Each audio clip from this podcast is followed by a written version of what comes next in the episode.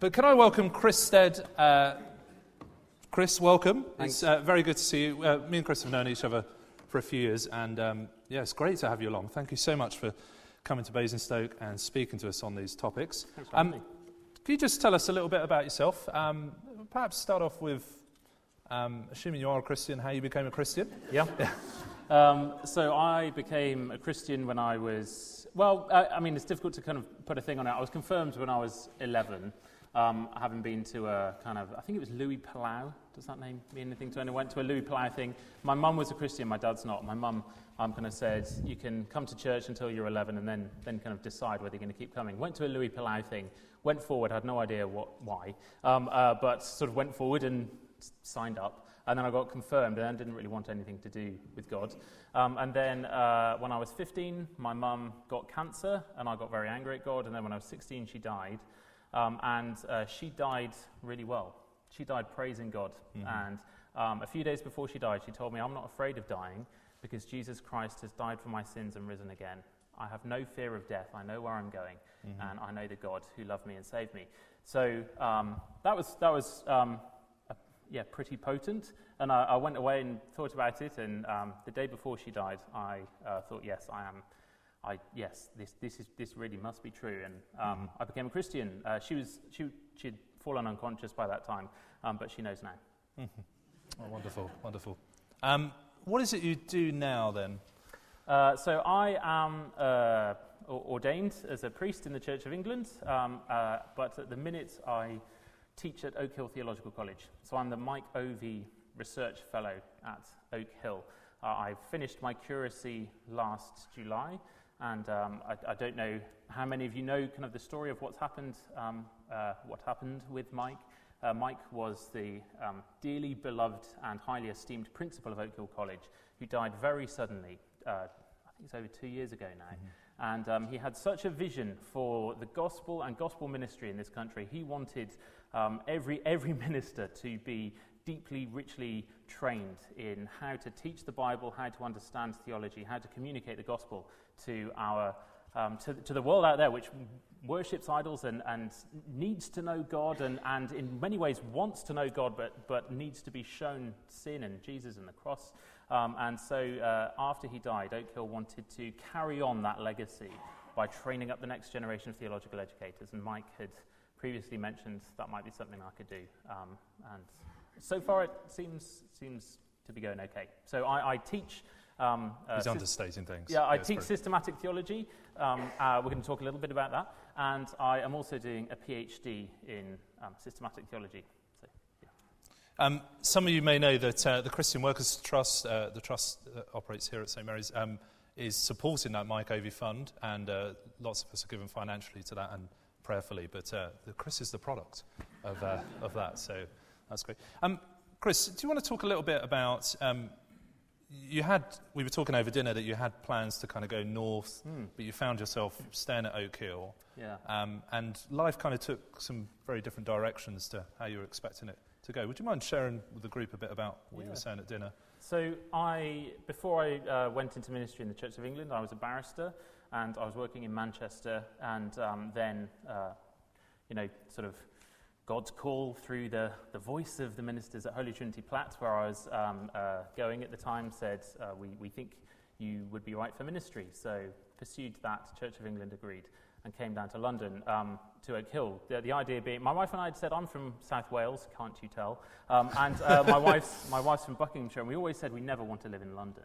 Absolutely no way in our marriage we're going to live in London. So we thought we'd come down for three years and see how that goes. And then I did a master's, so it became four. Uh, but then we ended up staying, instead of going to Manchester, our, our daughter Talitha um, was born with a very rare genetic condition. She had a catastrophic epilepsy and various other problems. Um, and she was under the care of Great Ormond Street Hospital, and Great Ormond Street said, please don't leave, we're the only ones that can look after her. Um, and so I needed to look for a curacy in London. The church where I'd been going as a student said, we'll try and give you a curacy. Um, and so they, they dug deep. Um, I think someone delayed retirement so that they could fund my curacy. Uh, but they couldn't afford housing, so they um, Oak, Oak Hill kind of rented one of their houses to, to Grace Church so that um, we could be there. So uh, I've actually been living on the Oak Hill campus since 2011, and will be there till at least 2022. um, which for someone who never wanted to live in London is interesting. It's barely London, but still.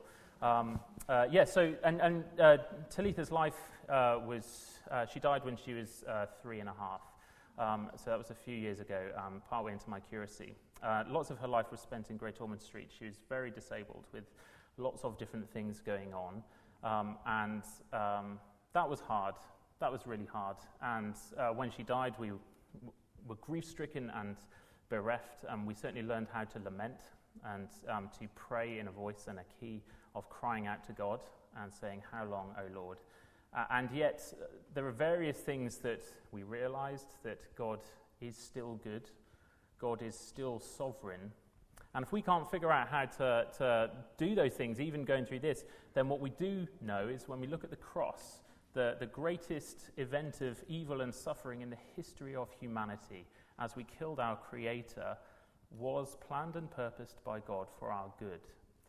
And so we can't look at the cross and conclude anything other than that God loves us. And so, if we can't see in the death of our daughter why and how God is doing us good, if we can't see how this light and momentary suffering is preparing for us an eternal weight of glory beyond all comparison, we have to learn to say, that's okay because Jesus died for us. And trusting in the covenant mercies of God and seeing Tilly's um, massive beaming smile when we spoke the gospel to her and sang the gospel to her, we know that one day, uh, so we named her after Talitha, Mark 5:41, when Jesus raises Jairus' daughter from the dead. Talitha cum, little girl, I say to you, get up. We just like the name Talitha because it meant little girl, but actually that was the text mm-hmm. that was preached at her funeral because one day those words will be spoken with resurrection power and we will see her again and enjoy God forever with her. Um, it's not easy saying that. I can say it standing here, and there are, we still have times when that's really hard to grab hold of. Um, but kind of going through that made us go, I'm a minister in the church, and, and we, you know, we're sort of committed Christians, and we say we really believe this thing, but it's, it's when the rubber hits the road, mm-hmm. the chips are down, all the other cliches you want to throw in, that we have to say, do we really, really believe this? Mm. And um, yeah, we think we do. Mm. Thank you, Chris, for sharing some of that, and um, thank you again for coming here this evening. Would you mind if I lead us in prayer? Please do. And then it's over to Chris. I'm going to say the words of Paul's prayer in Ephesians 3. And I pray that you, being rooted and established in love, may have power together with all the saints to grasp how wide and long and high and deep is the love of Christ, and to know this love that surpasses all knowledge our gracious Heavenly Father, that is our prayer this evening, that as we look at the person of Jesus Christ, that you would show us the love that he has towards us. In Jesus' name, Amen. Amen. Well, thanks so much for having me. Um, a little booklet should have been printed. Has that been printed? You have a little booklet? Great. I can't use a printer, so mine's on A4, which um, is useless, isn't it? But there we go. Um, okay, uh, I've, um, I've I've got a watch on, but I probably won't look at it. So if I just start going on too long, throw something at me, but, you know, give me a bit of a warm up before you start judging me too much. Um, we're looking at the fatherhood of God tonight. I thought it might be nice to, um, to start in 1 John chapter 3. So if you could turn in your Bibles to 1 John chapter 3.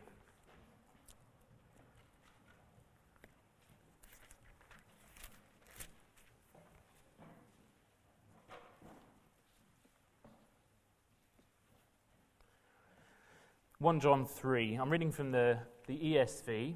Um, it's going to sound a little bit different if you've got the NIV, um, but that's fine. We can, we can work through it together. And I'm just reading three verses. See what kind of love the Father has given to us, that we should be called children of God. And so we are. The reason why the world does not know us is that it did not know Him. Beloved, we are God's children now, and what we will be has not yet appeared. But we know that when he appears, we shall be like him because we shall see him as he is. And everyone who thus hopes in him purifies himself as he is pure. There are just a few little themes in that short passage that are going to pop up as we go through um, the, the handout tonight and through these uh, two talks. On the fatherhood of God. And so I just, I just wanted to, to highlight them for you, and hopefully you'll spot them as we're, we're kind of working our way through the material. So, firstly, the first word see, behold. It's kind of a word that grabs you and says, Look, what, what I'm about to say is actually really important. Um, John, in his gospel, has talked about how we become children of God. So uh, there's, a, there's a, a now dead um, Bible commentator called Alec Motyer. You might recognize the name. Um, but he, he was once asked, uh, I don't remember hearing, hearing a recording of a conference where he was asked, you know, what's your favorite verse of the New Testament? And he was like, I don't, I don't have one. Love all of it. And they kept pressing him, well, come on, come on, give us a, you know, if you were to have a favorite verse, what would it be? And he said, okay, it's going to be this, John 1, 12. To those who believed in him, sorry, to those who received him, who believed in his name, he gave the right to become children of God.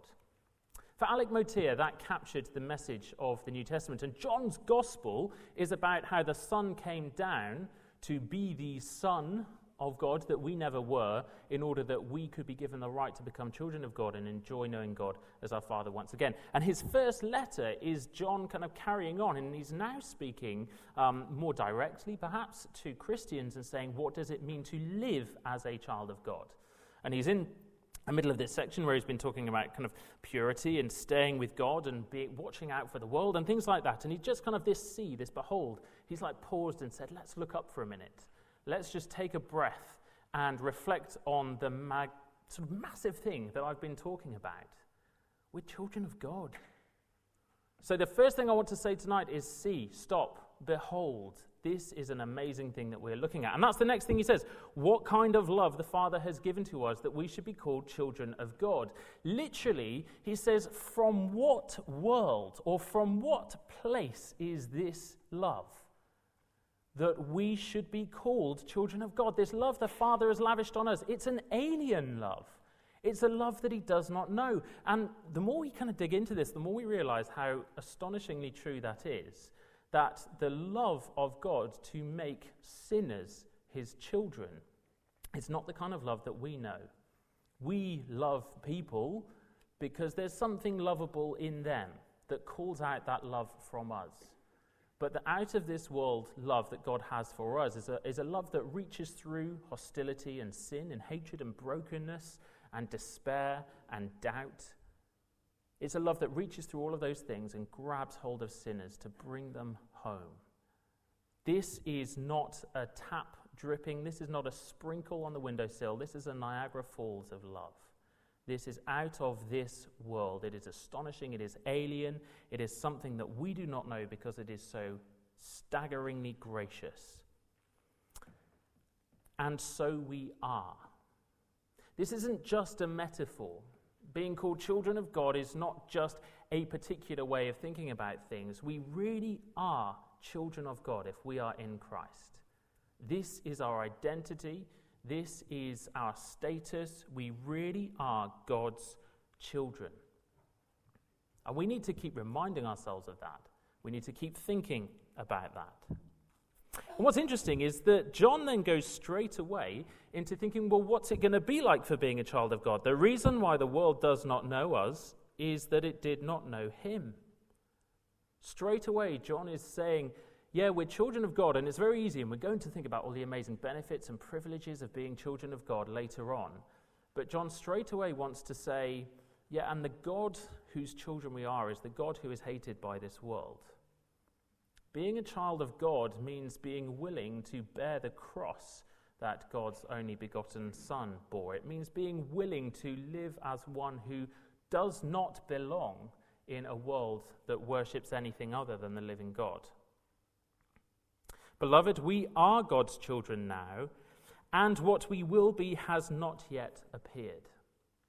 So the fullness of being a child of God hasn't actually hit home yet. We really are children of God. There is a very much a now about this, but there's also a not yet. We are waiting, it says in Romans 8, we're waiting for the fullness of our adoption, the redemption of our bodies. We're waiting for that time when Jesus returns. We will be raised, and then the fullness of what it means to be a child of God will be apparent. It will be here, it will be present. So, being a child of God means living in a world that doesn't recognize us, that hates our Father and therefore hates us, and waiting Being a child of God means the best is yet to come. And then finally, and everyone who thus hopes in him purifies himself as he is pure. Being a child of God means, and we're going to think about this in, in the final session, but just sort of raise it now, bearing the family likeness. I grew up in Wales um, and uh, playing uh, lots of rugby. Um, when, whenever we, I mean, whenever we played English teams, I have to say the, um, the PE teachers did tell us to, you know, go into tackles harder um, and that kind of thing. Um, you know, sort of the Welsh have an interesting relationship with the English, don't they? Um, but, but growing up in Wales, there was a lot of rugby, and there were, there were sort of um, in my year, there were, well, in my school, there were lots of Joneses and Williamses, I can tell you that. Um, but there, there, was, um, there were two families, a Jones family and a Williams family, who were like, you know, the rugby guys. Like they were, they were known for it, and they were all kind of on the rugby team. And, and I can never remember which way around it is. But either the Williamses were just sort of really, really good, really well respected, and the Joneses were dirty.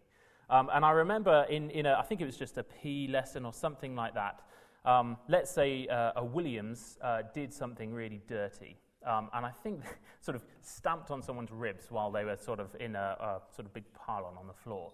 Um, and I remember the PE teacher saying, um, You're acting like a Jones. You're acting like a Jones, because they were notorious. You're a Williams. Be a Williams. Being a Christian means act like one who is God's child. Don't be a Jones. Sorry if you're called Jones. I mean, that's just, I didn't think that one through, did I? But, but you get the idea. And we're going to think about that later on. So let's, let's dig into the, um, the handout that we've got and, and think about these things. I just wanted to, to raise some of these ideas as we started. And we've got a fantastic quote here from J.I. Packer's Knowing God. If you want to judge how well a person understands Christianity, find out how much he makes of the thought of being God's child and having God as his father. If this is not the thought that prompts and controls his worship and prayers and his whole outlook on life, it means that he does not understand Christianity very well at all. For everything that Christ taught, everything that made the New Testament new and better than the Old, everything that is distinctively Christian, as opposed to being merely Jewish, is summed up in the knowledge of the fatherhood of God. And one New Testament theologian says there is no one concept of God which dominates the theology of the New Testament more than this. So, in terms of why I thought this is a good thing to look at, why I think this is a good thing for us to study, I want to start by asking how big is your gospel? How big is your gospel? Is it as big as God Himself? If not, then it's too small. Something I tell my students when we're starting studying the doctrine of God is that the study of God is, in one sense, utterly useless. Notice I didn't say valueless, I didn't say worthless, useless. That is, we often measure things by their practical benefit. What is going to be the payoff in this thing for me? How is it going to fit into the way I already think about life and think about the universe and everything? But the reason why I say the study of God is useless is because God is not an object to be used. God is a being to be enjoyed for himself and for no other end than to be enjoyed. As soon as we start asking what kind of benefit a particular knowledge of God will give to us, we have reduced God down to something that can be manipulated. In the revivals in the past, um, that strange country in the past, huge spiritual uh, advances were made by people who didn't recover programs, who didn't recover courses, who didn't recover various ways of doing things. They found themselves confronted by an enormous vision of the Creator God. They were captivated by a vision of the God who loved them and gave his Son for them, and that took their breath away and made them realize that the gospel of Jesus Christ is absolutely enormous. And it's so much bigger than getting saved and going to heaven. Not less than that, but certainly so much more. Now, imagine that, um, and I'm speculating here, but I'm speaking from my own experience, that none of us really is where we want to be in the Christian life. Yes, there's a sense in which it's good to be um, always content but never satisfied. We want to press on into God and learn more and more, and therefore we should always be kind of wanting to know more. And even in eternity, when we have the knowledge of God, of God in the face of Christ, we're going to be learning more and more and more about Him forever and ever. So, in that sense, yes, we want to always be increasing. But I'm not talking about that kind of holy dissatisfaction. I wonder how many of us here tonight find ourselves in a place of spiritual dryness, or brokenness, or weakness. On our own, of course, we are weak. We are dry, we are helpless, and we need the grace of God. But I want to suggest that understanding rightly who we are before God and the depths of the gospel as being nothing less than the depths of God Himself are a robust antidote to spiritual sickness. So, why are we doing this subject? Well, my prayer is that God will lift you up and drop you into a deeper understanding of the gospel than you might have had and that the reality of being his child in Christ will mean more than anything else. First up, I want to say we're not looking for a practical payoff. I want us to enjoy God for who he is, because in knowing God as our Father, there is eternal life. If there's nothing else you get out of this evening, I hope you will get that. But if you insist on cash value, there are actually ways in which studying the fatherhood of God is really helpful. Three quick reasons. It, help us, it helps us speak to non Christians, to the world out there. I don't know if you've noticed, but society today is incredibly confused about who we are, about identity. We are a society of plastic people who can change at whim. There are so many questions that people have about who we are and what makes us who we are. Well, the gospel of the triune God helps us see the fundamental reality behind the entire universe and says that in Christ we have an identity so secure and we join a family so secure that it will last into eternity. And that, that issue of family is also very important. Loneliness is a really big deal. Um, the, uh, the Bishop of Edmonton, which is uh, the Episcopal area of the Diocese of London that I'm in, um, has spent a lot of time uh, sort of gathering together research on loneliness.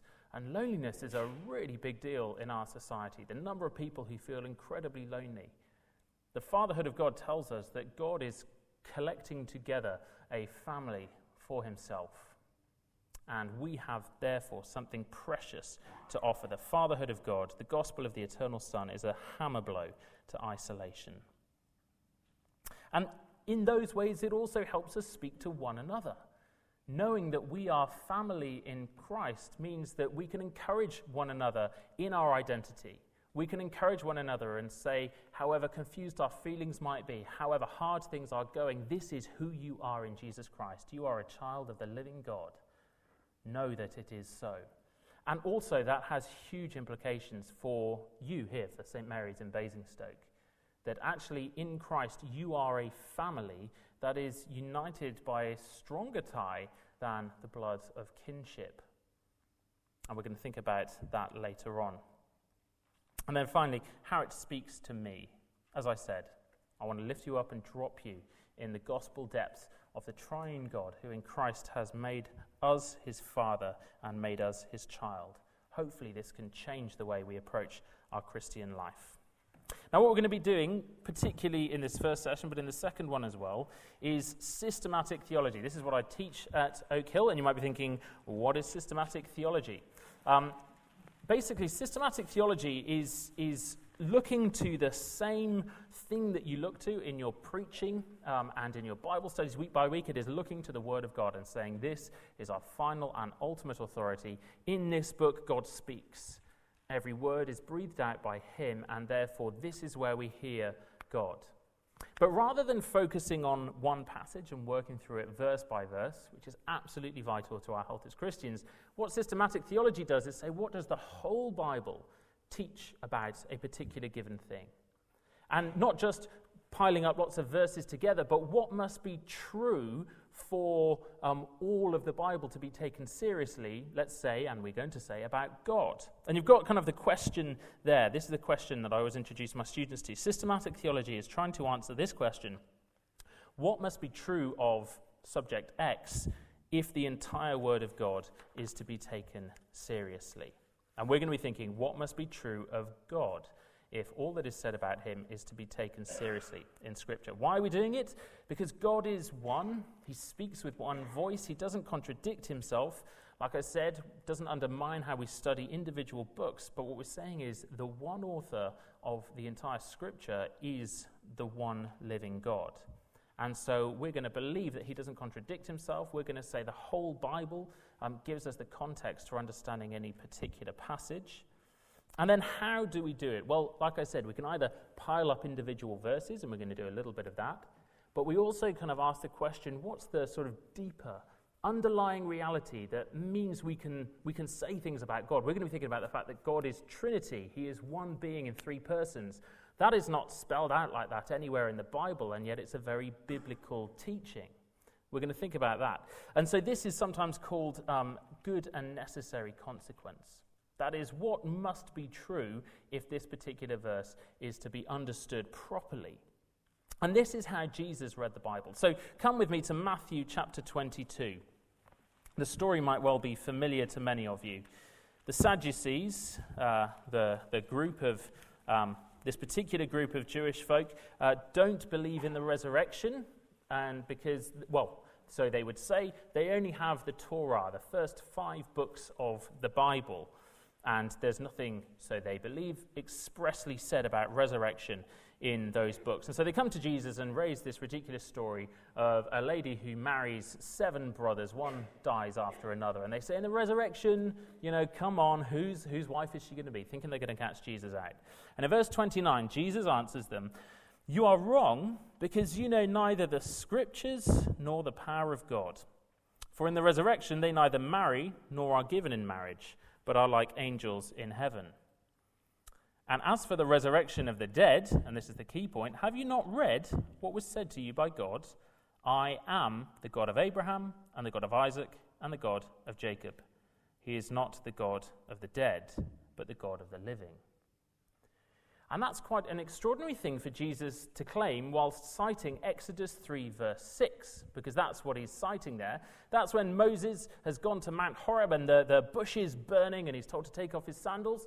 And God says to him, I am the God of Abraham, Isaac, and Jacob. And when you read the story, there's absolutely nothing about resurrection in that story in Exodus 3. There is no conceivable way you can say that in Moses' mind, as he encountered God at the burning bush, that God was telling him about resurrection. There's no way I think we can say in Moses' mind, as he wrote that down, in, he was intending to say this statement is about resurrection.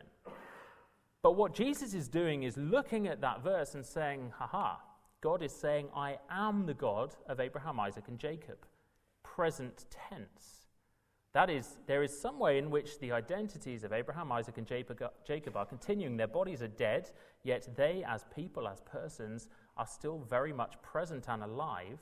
And when you add in the fact that for Jewish people, we are souls and bodies joined together, but the idea of a soul continuing into existence forever without a body is absurd and, and abhorrent. So for God to be saying, I am their God, is like he's saying, they will be raised again.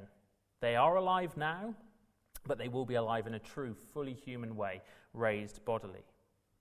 And so Jesus can say, Don't you know the scriptures? Resurrection, it's right there in Exodus 3, verse 6.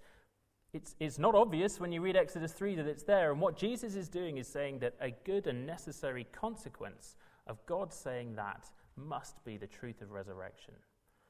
This is how Jesus read the Bible, and so that's how we're going to be reading the Bible. We're going to be thinking, what must be true of God if all that is said of him in Scripture is taken seriously?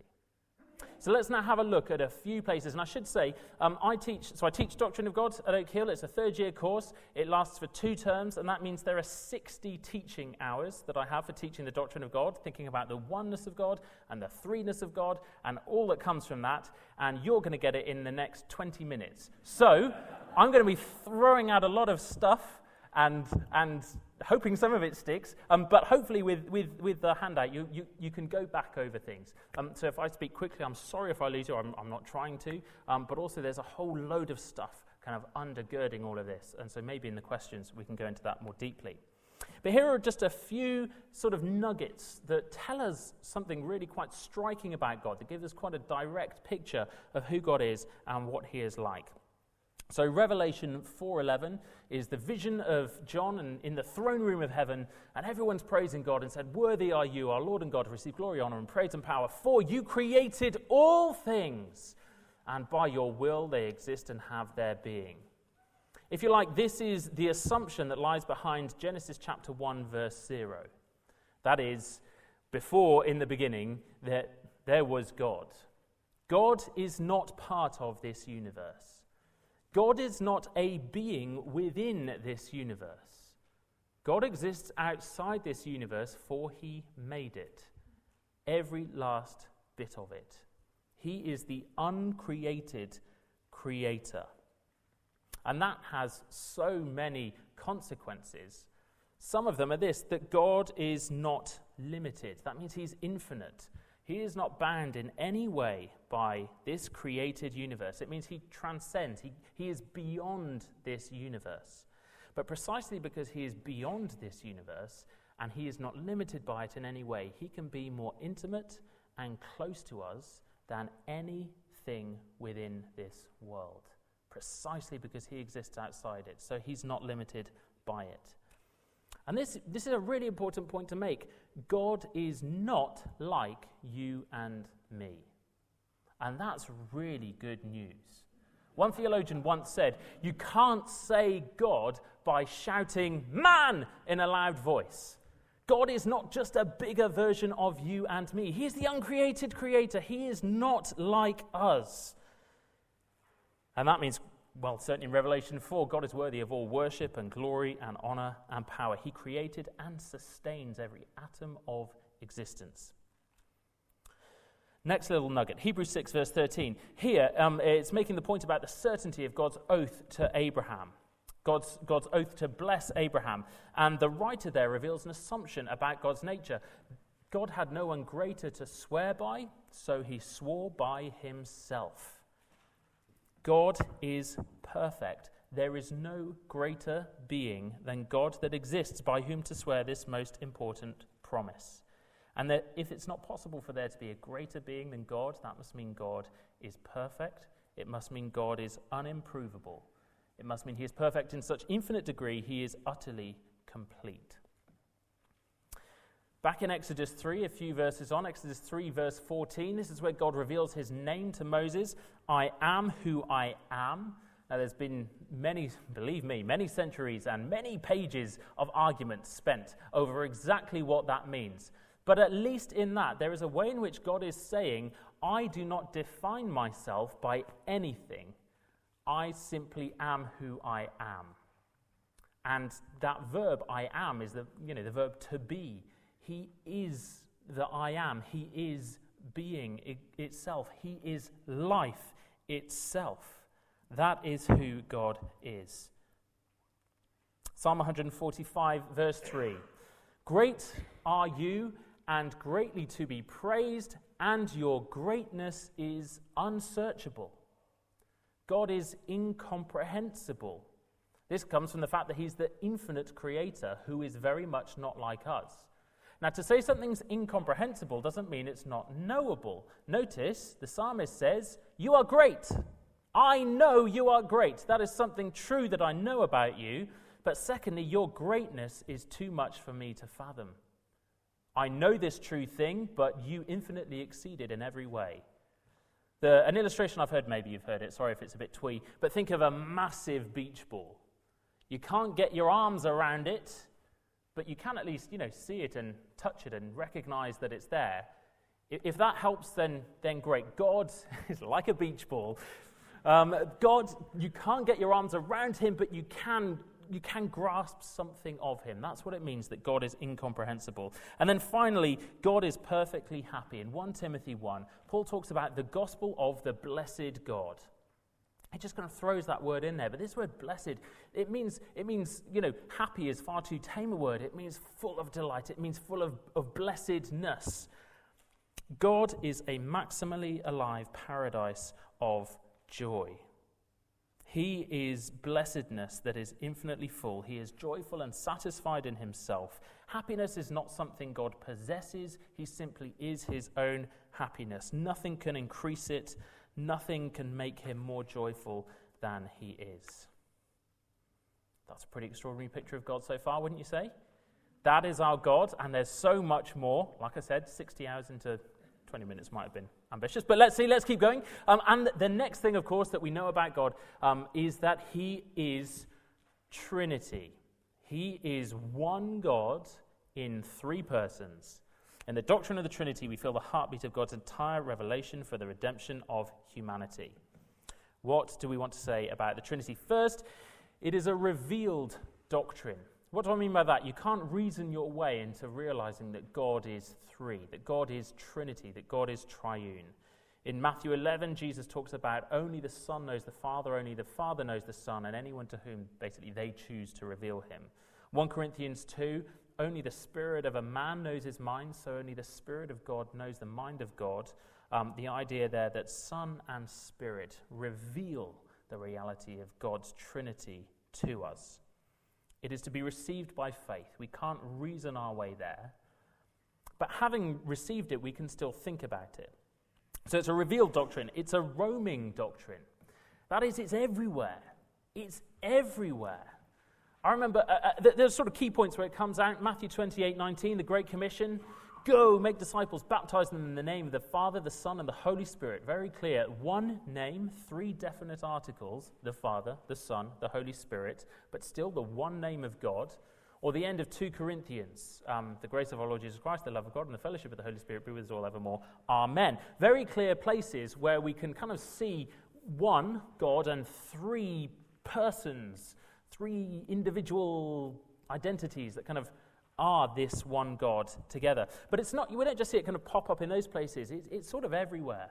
It's assumed behind every page of the New Testament. Paul's letters, every time, nearly every time he opens a letter, he says, Grace, mercy, and peace to you from God our Father and the Lord Jesus Christ, or, or a kind of variation thereon. And yet it's very clear he thinks Jesus Christ is God. So Paul is Trinitarian every time he opens his literary mouth and starts a letter. There's a distinction between God the Father and Jesus Christ, and yet they're both God.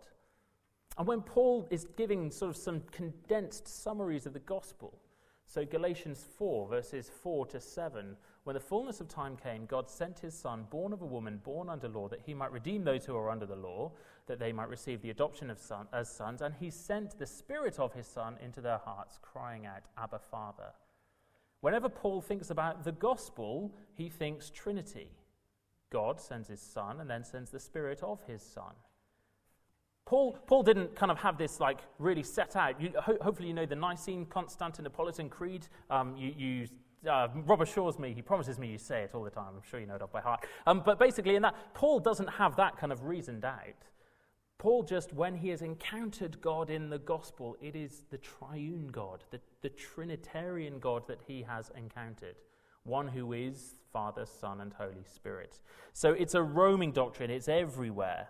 And it's a reflected upon doctrine. What that means is that the church, particularly and, and sort of the, the most turbulent time, and really trying to get this right, was the, the 4th century AD, so the 300s AD, has reflected upon all of these things that I've just mentioned and come up with that, uh, that Nicene Creed and said, in this form of words, it's not in the New Testament, but this captures the teaching of the entire Bible in this short paragraph, the Nicene Creed. It's reflected upon. What the church has done is, is think about how to best make sense of all that the Bible teaches about these three figures the Father, the Son, and the Holy Spirit, and how they're related to the one God of Israel and each other. So it's revealed. We, only, we can only learn about it here. It's roaming, it's everywhere, and it's reflected upon. How might we go about building a basic doctrine of the triune God then? Well, there, there, I mean, there are various ways to do this, and this is, this is kind of like the, the baseline, the sort of foundation thing that we need to get in place, and, and it's three Ds. Definite monotheism, that means one godness. Monotheism means one God. Deity of Father, Son, and Spirit, they are all fully God. And difference, the Father is not the Son, the Son is not the Spirit and the Father, so on and so forth. And I've got a few Bible verses there that you might want to check out. So John 10:30, I and the Father are one. James 2, don't you know that, you know, you say that God is one, you do well. The demons believe it and shudder. Um, 1 Corinthians 8, 5 and 6, it's kind of a repetition of Deuteronomy 6, verse 4. So, definite monotheism, that is, whatever we say about God as Trinity, we can never sort of trespass over into making it sound like there is more than one God. There is one God. But also, there is more than one who is able to be called God. So Jesus is God. And, and, and I won't go through all these verses. He assumed he was God. And in the things that he did, he just assumed he acted like God would act. He accepted worship as God. That passage in Luke, he's healed a load of lepers. One returns to him and bows down, worshipping him, praising him. And Jesus said, Was none found left to return and praise God but this one? Jesus is happy to accept worship as God. Jesus asserted he was God. We see it there in Matthew. And he was adored as God. And you can see the, the hymn in Philippians 2, where Jesus is given the name Lord, exalted far above. Every, uh, every knee will bow, every tongue will confess that Jesus is Lord to the glory of God the Father. There is no doubt, every page of the New Testament, Jesus is not a man done good. He is a God who became man. And the Holy Spirit is God, and you can check those verses out there. But also, they are not the same as each other. It is not as though Father, Son, and Spirit are just different masks that one God puts on to kind of jump around and be in different places at different times.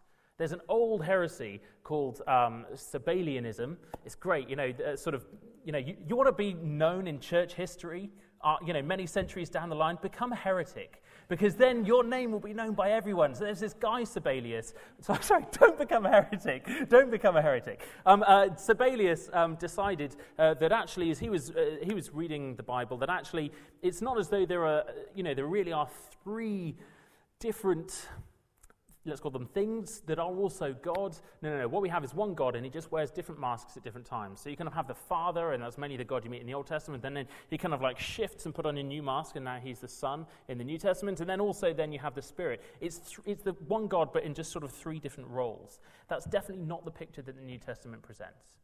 The New Testament very clearly says that the Father is not the Son or the Spirit, the Son is not the Father or the Spirit, the Spirit is not the Father or the Son. They're definitely different. And the word person is the way in which Christian theology has, has tried to distinguish between them. But remember, if all this is kind of melting your mind, and maybe you're thinking, can you give me an analogy? Can you give me an illustration to make sense of this that kind of connects it? No. because remember what I said at the start God is not like us. God is not something within this universe that we can kind of compare to. There are, you know, unless He has shown us, you know, so there are ways God is like a shepherd, God is like a rock, things like that. But when it comes to the Trinity, there is nothing comparable. There is nothing that we can point to and say, well, you know, it's a little bit like that. So if you hear anyone say, I'm going to, I'm sorry if you, sorry if Rob or, um, is it Clive, uh, if they've used this illustration, um, but uh, if someone starts talking about water, sort of water, ice, and steam, or egg, you know, eggshell, egg white, egg yolk, um, chuck an egg at them because it's not a good way of talking about the Trinity. Um, uh, it's very well intentioned, don't get me wrong. I understand that we want to try and connect this in. And if you've done it, don't feel bad. So have I. Um, but it's, it's, it's not a helpful thing to do because it's, it's trying to bring God down. These are just ways of putting boundaries in place to talk about that which actually cannot be spoken of fully. God is one God, one God, definitely only one. And yet there are three persons Father, Son, and Spirit.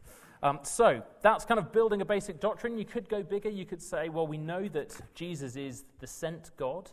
God has told us God has sent God, and He's told us why. And in the Spirit, God has sent God. We have um, this kind of picture. And so everywhere we see in the New Testament, we see Jesus, we think Trinity, because we know He is the sent God. Everything Jesus is doing is in, in some way revealing Trinity. On earth as it is in heaven, so we know that what God does reveals what He is like. But we know He is not like us. We know He's infinitely beyond us. So we don't, we don't just say, um, you know, God, God has arms and legs because we see that in Jesus. That's a whole other story. But the point is that this is not isolated to a few verses. This is everywhere in the New Testament. This is who our God is one of my favorite theologians, um, a Dutch guy called Herman Bavinck, said The Christian mind remains unsatisfied until all of existence is referred back to the triune God and until the confession of God's Trinity functions at the center of our thought and life. Behold our God. This is our God. What a glorious God we have, the triune God, Father, Son, and Holy Spirit. He did not need us. He did not need us to complete himself because he is a maximally alive paradise of joy and love as Father, Son, and Holy Spirit. And yet, in his freedom and in his love and in his grace, he looked out and created. And then we resisted his love and said, We don't want your life. And so he said, Well, I'm coming back at you I'm going to give it to you anyway. He sends his Son and his Spirit to bring rebel sinners home. This is our God. God has always, the Father has always been Father. It's not a name that he took on uh, when he created. God has eternally been Father. And that, that's kind of important because when may, maybe there are people here tonight who've had bad experiences of fatherhood don't think of earthly fathers and, and kind of build them up. The passage that Rob read just before he prayed, a little bit before that, it talks about the father being the one from whom fatherhood on earth gets its name. God is not like a human father, but bigger. Rather, we are pale, if we are fathers, we're pale imitations of him. He has always been father. Well, he's always been Father, Son, and Spirit, but God the Father has always been Father. And this is, um, and Fred Sanders, another, another great theologian, this is a livelier life than any other life. God is love. In an infinite moment of eternal bliss, the Father, Son, and Spirit exist maximally alive, maximally happy, with a fullness so rich we can't even begin to speak of it. The gospel is God Himself. John 17, 3. This is eternal life, that they know you. God. And John 17, 26, I made known to them your name, and I will continue to make it known that the love with which you have loved me may be in them, and I in them. Yes, we want to talk about the gospel as rescue. We want to talk about the gospel as being saved from judgment and hell. But the gospel is so much more than those things. The gospel is that we get God Himself. And that one day, in resurrected bodies, we and all God's people will enjoy this as creatures, but we will be part of this infinite life of love and joy. Now, I'm aware of the time. Um, I think we started about 10 past. Um, five minutes? I can speak quick. A short, short five minutes. Cheers, Rob. Um, okay, here we go. So, that is the gospel. God Himself, being able to call God the Father as our Father. Let's very quickly talk about how we get there um, in our sonship and adoption. So, our sonship to God is the apex of creation and the goal of redemption. We were made to be sons, made in the image of God. That is a, that is a phrase that is loaded with kind of sonship and kingship and a whole load of other things. Luke 3:38 the genealogy of Jesus goes right the way back to Adam. And do you know what it says of Adam? Son of God. So we were made as creatures to be sons of God. And there is a sense in which all human beings, as those made in God's image, can say in Acts 17, we are God's offspring. And yet, there is also a very real sense in which by nature, we are now no longer children of God, children of wrath, children of the devil, Jesus says in John 8. Our sonship to God is no longer our native condition, one writer says. Things went wrong. And so, actually, I want to make sure very clearly being heard. In one sense, all humanity can talk about being the, the offspring of God, but the richer sense of God being our Father in this relational sense is only available to those who have been redeemed. What does that look like? Well, in the Old Testament, you've got the promise of the serpent crusher in Genesis 3:15. Paul in Romans 9, when he's looking back, he sees Israel and he says, To them belong the adoption. Romans 9, verse 4, top of the list. What are the blessings that the Jewish people had? To them belongs the adoption. And when you read through kind of how God redeemed his people, Exodus 4, um, God talks about Israel being his firstborn son. Go to Pharaoh and let my son go. Hosea, when he's looking back, says, Out of Egypt I called my son. And throughout the Old Testament, it's not as much of a theme, but certainly it's there. Israel, as a whole, as a people, is the Son of God. And yet, time and time again, they fail. They were the son, they were never the son that they should have been. And then you hear promises that there perhaps will be. There'll be a king in 2 Samuel 7. There will be a king who will be the son that Israel never was. And then the gospel promises fall and fall and fall, particularly as you're reading Isaiah. And then you're reading in Hosea, in the place, Hosea 1:10, where it was said to them, "You are not my people; it shall be said to them, children of the living God." That promise is building through the Old Testament, and then of course we get to the New, Jesus Christ, eternal Son, obedient Adam. The bottom line is God treats us and loves us as if we had done what Jesus did. God sees us in Jesus and loves us like he loves his own Son. And you, you can um, see there the three um, places in Paul, these, these movements of adoption. This idea that God has chosen us out of our lowly status, out of our brokenness, unlike Roman adoption, where you would pick a son who was worthy to bear the family name, who was you know, you know, worth his weight in the gold that you were going to pay for him. God brings us into his family in spite of the fact that we are worthless and not deserving of it. And it is purposed in eternity, Ephesians 1 God looked at us and loved us even though there was nothing lovable. It was accomplished in the sending of his Son, Galatians 4. Jesus earned all the blessings of sonship, paid the price for our failure. And if we accept him by faith, then all that is his by nature becomes ours by grace. Justification is the doctrine that Jesus' righteousness is laid on us like a cloak. We are treated as righteous as Jesus. Justification makes things okay in the courtroom, but adoption brings us home to the living room. And then adoption is applied by the Holy Spirit. In Romans 8, the spirit of sonship comes into our hearts and witnesses with our hearts. We are sons of God. Let's finish this section with that quote from Martin Luther, the German reformer. And this, this kind of captures everything that um, I haven't had time to go through on this adoption section. But speaking of um, Galatians 4 and that little word, Abba, Father, Martin Luther says this This is but a little word, and yet notwithstanding, it comprehendeth all things. The mouth speaketh not, but the affection of the heart speaketh after this manner. Although I be oppressed with anguish and terror on every side, and seem to be forsaken and utterly cast away from thy presence, yet am I thy child, and thou art my father for Christ's sake. I am beloved because of the beloved. Wherefore, this little word, Father, conceived effectually in the heart, passeth all the eloquence of Demosthenes, Cicero, and of the most eloquent rhetoricians that ever were in the world. Amen. Thank you so much, Chris, for condensing 60 hours into uh, 40 minutes. Um, what we're going to do, we're going to just have a couple of minutes of questions. Um, we've, uh, Chris's next session, I think, is going to be a bit shorter. Um, I think. So, yeah, that's fine. No, it's great to hear all this. Um, so we have another chance for questions there. Um, but I've got a question here, um, speaking about uh, God's joy. Um, how do we square God's maximal joy with Bible passages that speak of God being grieved, such as Genesis 6? Mm, yeah, that's a really helpful question. That's, that's a huge question.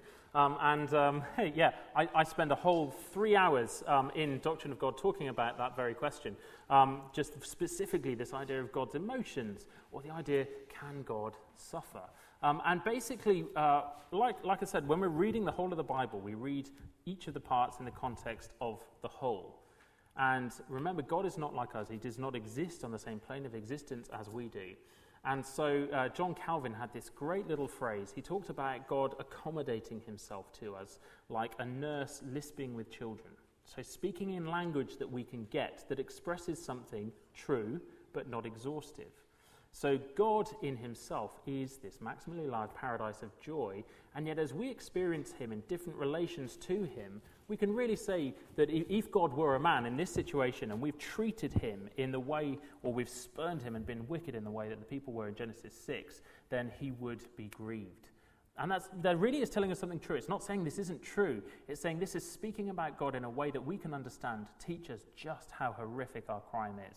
If you want an illustration of this, Psalm 136 is a psalm that has a repeated refrain after every verse the steadfast love of the Lord endures forever. So it's kind of one characteristic of God, his steadfast love. And it's repeated This thing happens, the steadfast love of the Lord endures. This thing happens, love. This thing, love. For God's people, that means redemption. That means salvation. For the mighty kings, for Sihon, king of Amorites, and Og, the king of Bashanites, God's love means slaughter because they opposed his people. The same thing, the same love that is God, is experienced by creatures in different ways depending on where they stand in relation to him. So um, that's kind of the beginning of an answer. But Can that's you- a great question. So Can you just say a little bit more on this? Because I, I guess some of us, when we hear that God is not like us, Hmm.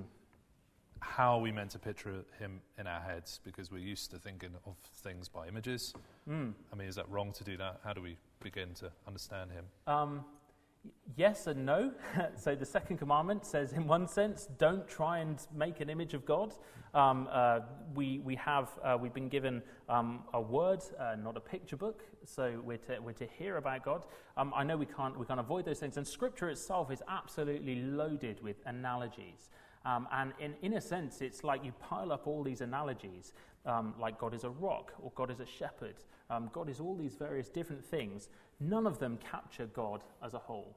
So, what they do is they, like I said, true but not exhaustive is a really helpful little phrase um, that says this is really true. This teaches you something true about the way God is, or about his character, or about what he can be for you, and the way that he is secure and safe and loving and guiding and so on. But uh, none of them, precisely because there's so many of them, that's kind of telling us actually none of them suffice to adequately capture exactly what God is like. Thank you, Chris. I've got another couple of questions here. What we do, though, um, is send some people off to tea and coffee. So uh, if you really want to stay, I'm not going to be angry or anything, so um, please stay put. But if this um, section of the room wouldn't mind going through to tea and coffee, and uh, you guys are the lucky few who can stay and listen to questions. But if you do want to stay, as I say, please do. But this side, from about Colin onwards, um, go through tea and coffee. Great. Okay, we've got another question here um, about. Uh, says this: if um, if we become like angels when we enter the heavenly places by Christ, um, does our sonship change? Are we always sons, or do we become something more?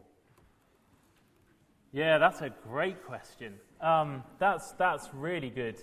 Uh, so, yes, so that passage we read um, in, in the resurrection, we will not marry or be given in marriage, for we will be like the angels. Um, what does that mean in terms of being sons of God? I mean, there's a whole kind of question about, you know, we're like the angels, we don't become angels. Um, Psalms like Psalm 82 seem to talk about sons of God. Is that talking about a heavenly council of angels that are there with God? Um, perhaps. Um, that's a, that's a, a really interesting psalm to look at.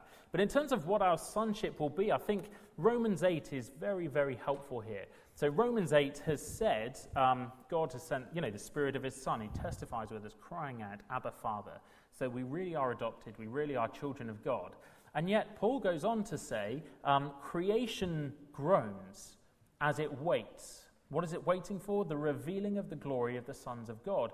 We ourselves groan as we wait. What are we waiting for? Basically, the fullness of our adoption, the redemption of our bodies. So there's a way, that's the kind of now and not yet. There's a way in which we definitely are sons. And just to clarify, when I'm saying sons, it's, it's an official um, sort of non gendered sense of sons. Sonship there, meaning, meaning those who inherit, those who are um, uh, sort of, it's an official thing, not a gendered thing. So I hope, um, I hope I haven't offended anyone by saying um, that we're Just all say what you mean by that. Um, Yeah. So, so uh, you know, sons and daughters, um, uh, uh, sort of the yes, the, the sort of gender binary split there, um, but that uh, I've only been referring to sons. Um, yes, we are sons and daughters. We are children of God, and in John, particularly, it's interesting. Um, Jesus is the only Son of God. Uh, we are children of God.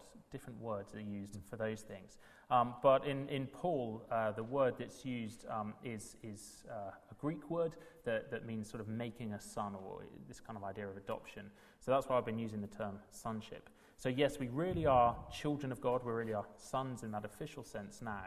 But there's going to be a day when we are made, made into the fullness of sonship, in which that will be so defining of our identity that we won't know anything else, because we will be enjoying, participating in God's triune life um, in a way that we just can't even imagine now.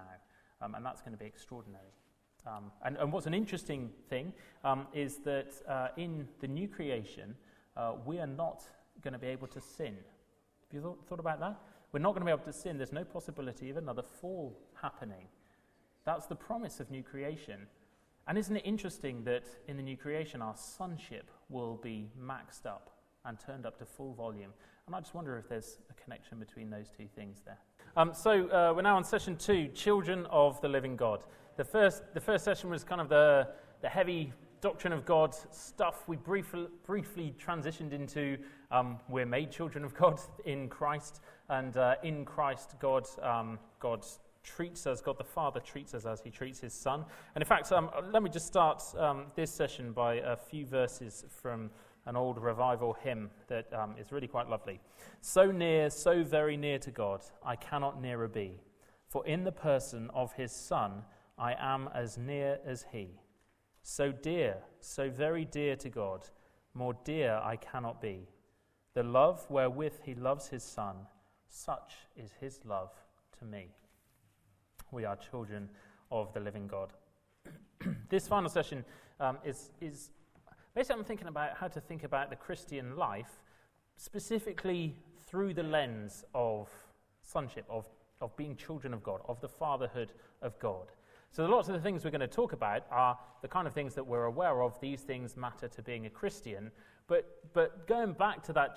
Packer quote right at the start, how does knowing the fatherhood of God perhaps shape or deepen or correct our approach to these various different areas?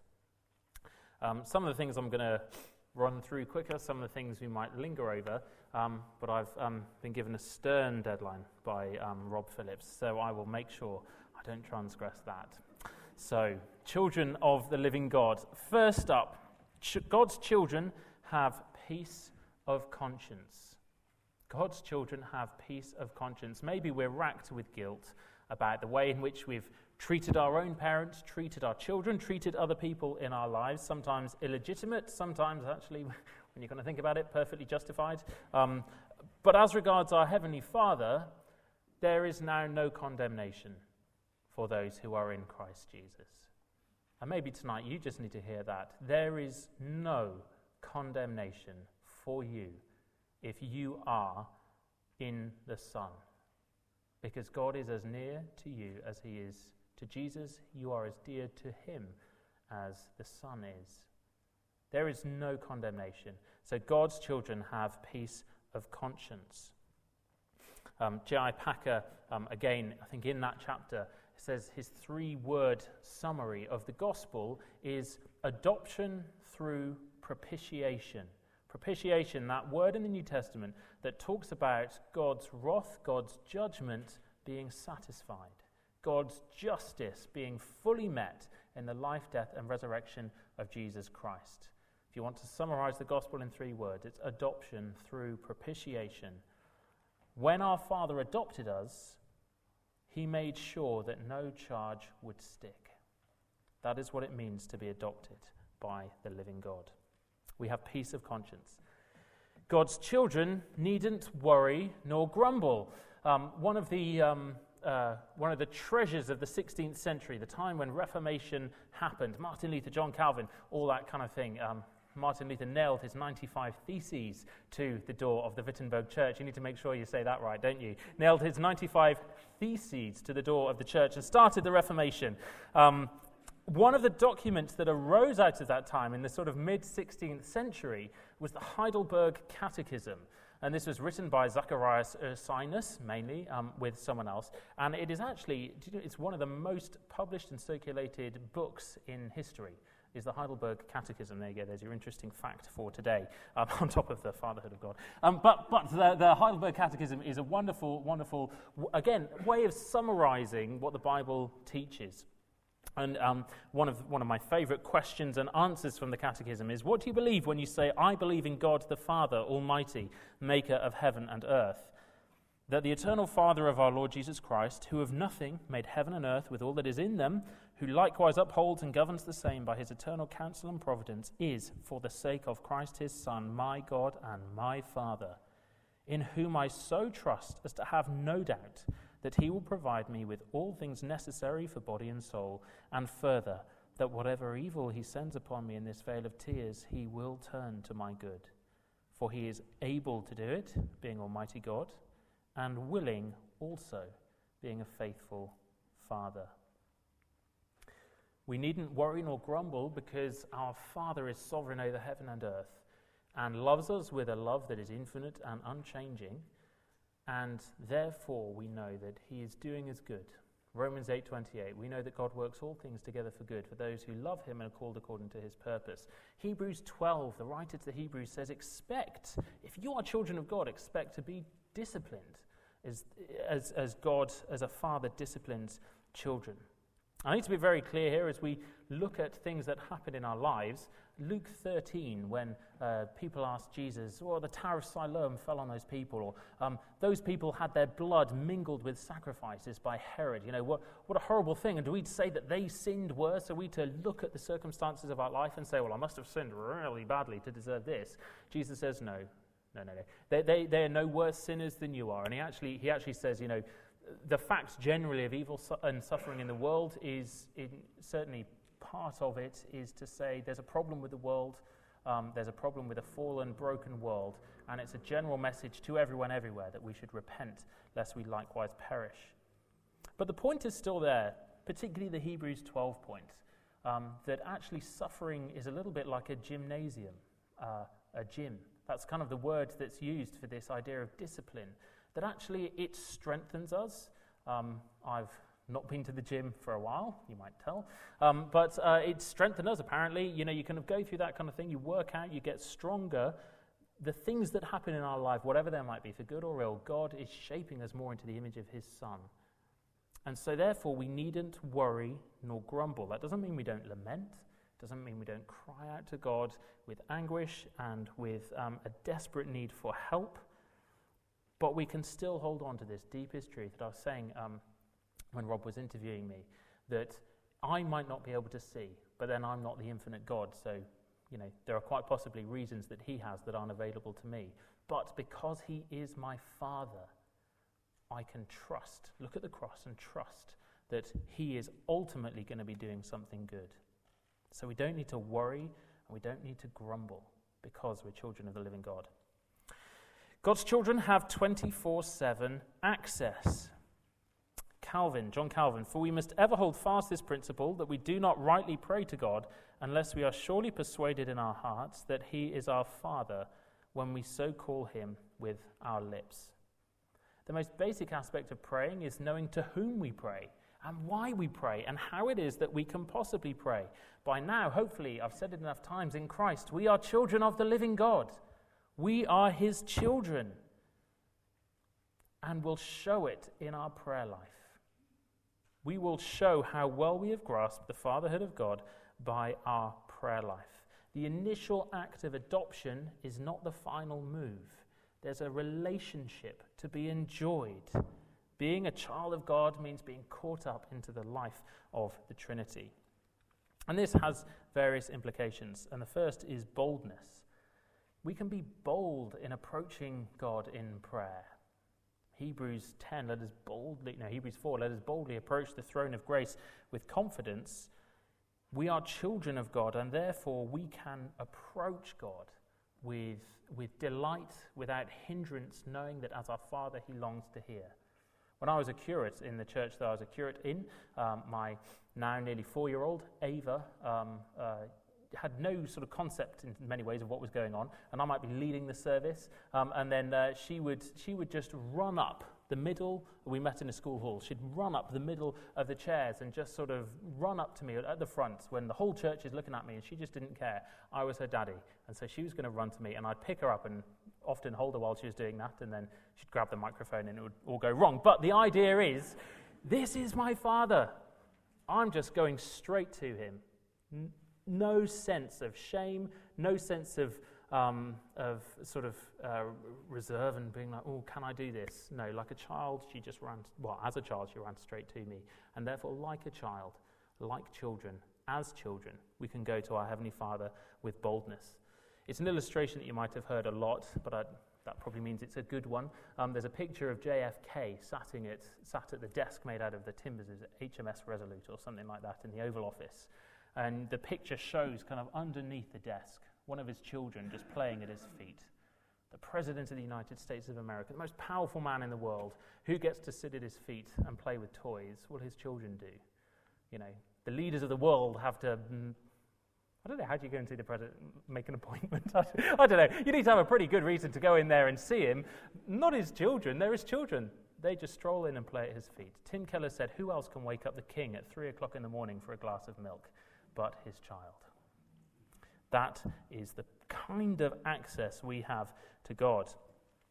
Um, uh, and Keller again, because he, because Jesus has the perfect and secure access of an obedient child to the Father, so do we. And the fact that we have 24 7 access, the fact that we're children of God, means that actually our Christian lives are not just all in our heads. The fatherhood of God is something to be experienced. The fatherhood of God is something to be enjoyed. There is intimacy here.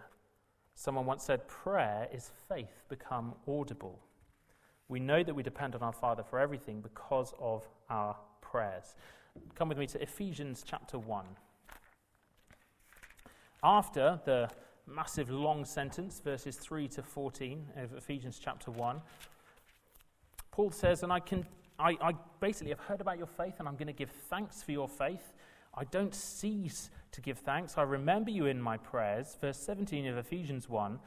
My prayers are that the God of our Lord Jesus Christ, the Father of glory, may give you the spirit of wisdom and of revelation in the knowledge of him, having the eyes of your heart enlightened, that you may know the hope and the power and the riches. It's that phrase, the eyes of your heart enlightened. That's what it says um, in the ESV anyway. I don't know what it says in the NIV, but it's this idea the heart in the Bible is like the, the whole person, not just the head, but the center of emotions, affections, yes, as well as our intellect. But what Paul is saying is, I've told you who you are in Christ and I pray that you might know it. Not just be able to write it down on a chart, but know it. Have your heart enlightened by the fact that God in Christ by the Spirit is your Father. There is a huge difference between knowing about and knowing. This is, um, I've told this story before, and the first time I told it, I didn't preface it with the fact that it's a made up illustration. Um, this didn't actually happen, but maybe this will help you get this difference between knowing about and knowing. Not a real story, just to say that. Um, there's a, a, soldier out in the tents in Afghanistan a few years ago. And uh, he's in the officer's mess and he's sat talking to another officer. And this soldier says, You know what, when I was injured and back in, back in hospital back home, um, Prince William came and visited me, and it was great. I just thought he was such a nice guy. And when he left, I thought, you know what? I'm going to learn everything I can about Prince William. I'm going to learn every fact about his life and find out about it all. Fill my head with all of this knowledge. And you know, I think I know more about Prince William than anyone else. And the officer that this guy was talking to started laughing. And then the first officer kind of looked at him and realized the ginger hair, Wales, emblazoned across his combat fatigues. He's talking to Prince Harry. And he's in for a penny, in for a pound. No, no, no. I know more about Prince William than anyone else in the world. And, and Prince Harry's like, okay, go on, give it a go. So he said, okay, first of all, I know that Prince William's really fun. Okay, because I know every statistic about every polo match he's ever played. I know everything about him. I know just how fun Prince William is. And Prince Harry's like, yeah, you want to know Prince William's fun? Try playing hide and seek in Buckingham Palace. I know that Prince William's fun. And this guy's like, okay, I'm going to go for something else. I know what Prince William's favourite food is because I read about it in this interview he gave in, you know, insert popular magazine here. I read about it here, um, and so I know that his favourite food is, you know, filet steak and dauphinoise potatoes. That's probably far too common. But anyway, um, Prince Harry said, well, I don't know. I've seen him pile down a Big Mac or two in his time. And then this, this officer's like, okay, I'll give it another go. I know just how kind Prince William is because I can name every single charity that he is a patron of and every single charity he spends time with. And Prince Harry said, No, no, no. I know that Prince William is kind because I've felt his arm around my shoulder when everything else in the world was dark. You might know that God is the Father of those who are in Jesus Christ, but have you felt his arm around your shoulder? Have you experienced the delight of the fatherhood of God and known the love of a father who will never let you go? That is what Paul is praying for for these Ephesians. And you might say to me, How do I do that? The answer is ask for it. There is no method, there is no series of steps I can take you through. Paul says, I pray that the Father of glory would give you the spirit of wisdom and revelation, and that the eyes of your heart would be opened. We need to be enjoying God. We need to know this intimacy and this experience of love. Knowing about God is not the same as knowing his arm around your shoulder when everything else in the world is dark. There's also a simplicity to our prayers. When we know that God is our Father and we are his children, he isn't made more aware of your hurts or needs by how eloquently you make your case to him. He already knows them better than you do. So you can just pray to him and call out for help. Look at the Lord's Prayer. And we, we can also be confident. Um, sometimes, maybe, we're afraid to talk to our fathers because we're embarrassed or we're not sure they'll be able to help or want to help. Um, but actually, as we saw in the Heidelberg Catechism, God is almighty and He is our Father. He is both able to do anything and wants to do everything good. So, we have 24 7 access. God's children changes your prayer life. Next, God's children have a family. Now, one of the things I think that most easily rolls off the tongue is to talk about church family. I don't know uh, whether you do that at your church, certainly at, at, the church I was a curate at and the church we're at now. Church family lunch, church family this, church family that, and that's right and good. It's good to remind ourselves, but it rolls off the tongue. Do we realize just how, how um, significant it is that in Christ we are brothers and sisters? If a central concept of our discipleship is the fatherhood of God, then the, the brethrenhood, the familialhood, the gender inclusive brotherhood, I don't know what the word is, um, uh, is, is, is really important to how we think about one another. In the early church, um, what was extraordinary in a deeply pagan society, a deeply selfish and self obsessed society, um, we're no different now. we worship idols just like they did. Uh, the society is just as pagan as then. It's just that we've got iPhones to capture it on. Um, the Christians were known because they loved one another. Tertullian, one of the church fathers, um, reported how pagans would look at the church and say, Behold, how these Christians love each other. Aristides was a second century philosopher and this was his account of Christians as he looked on and said, This is what is known about them. Falsehood is not found among them, and they love one another. And from widows they do not turn away their esteem, and they deliver the orphan from him who treats him harshly. And he who has gives to him who has not, without boasting. And when they see a stranger, they take him to their homes and rejoice over him, rejoice over him as a very brother. For they do not call them brethren after the flesh, but brethren after the Spirit and in God. And whenever one of their poor passes from the world, each of, each of them, according to his ability, gives heed to him, and carefully sees to his burial. And if they hear that one of their number is imprisoned or afflicted on account of the name of their Messiah, all of them anxiously minister to his necessity. Isn't that extraordinary?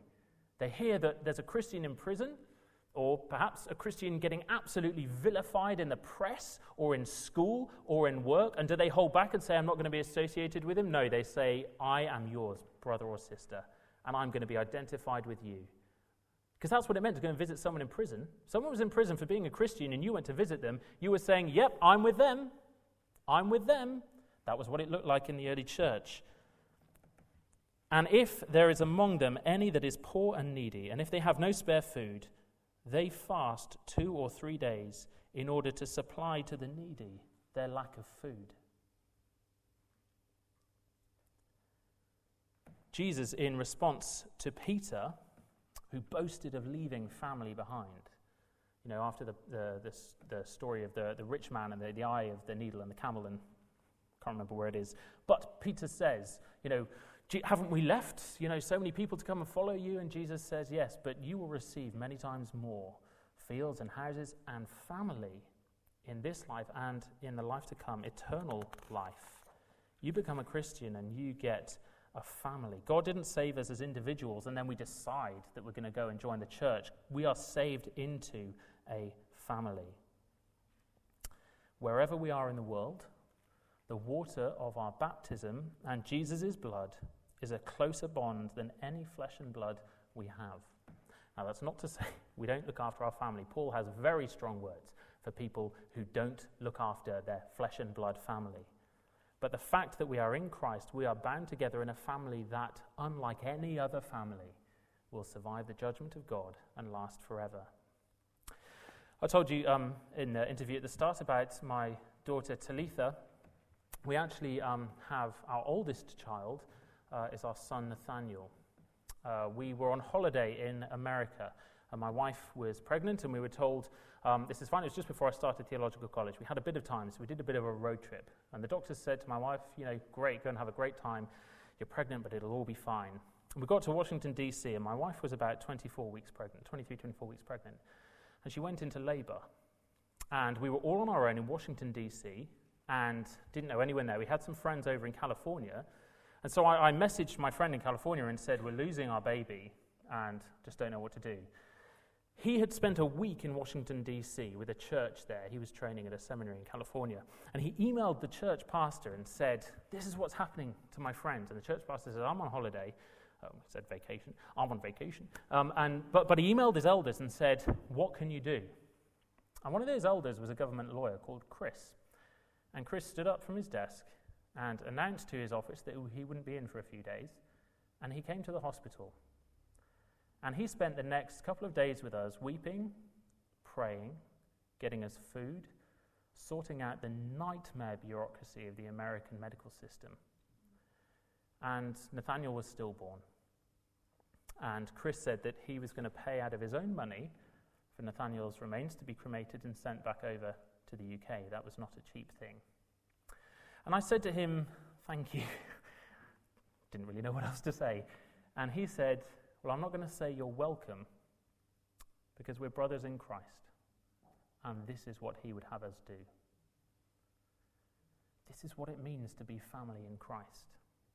As you look at the people around you, think about that quote from Aristides Would you fast so that they had something to eat?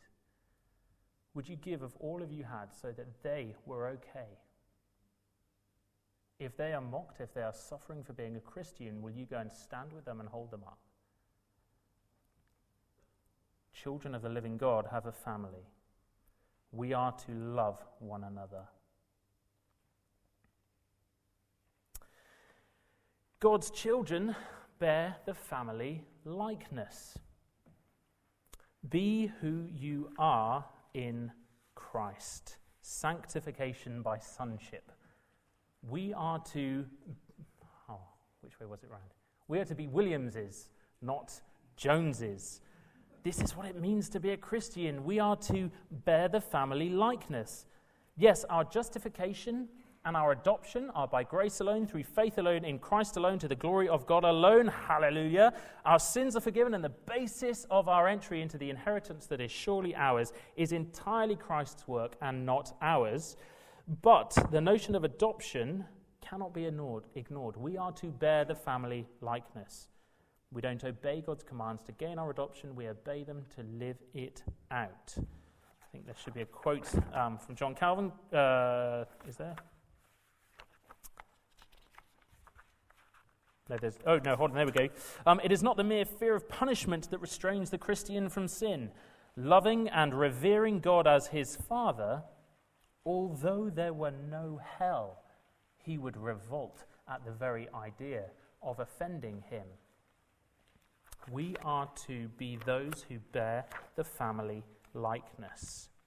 We have to own our identity as sons and daughters of the living God. Paul talks about this time and time again. Think about um, the book of Ephesians. I think you've got um, the verses there on the handout.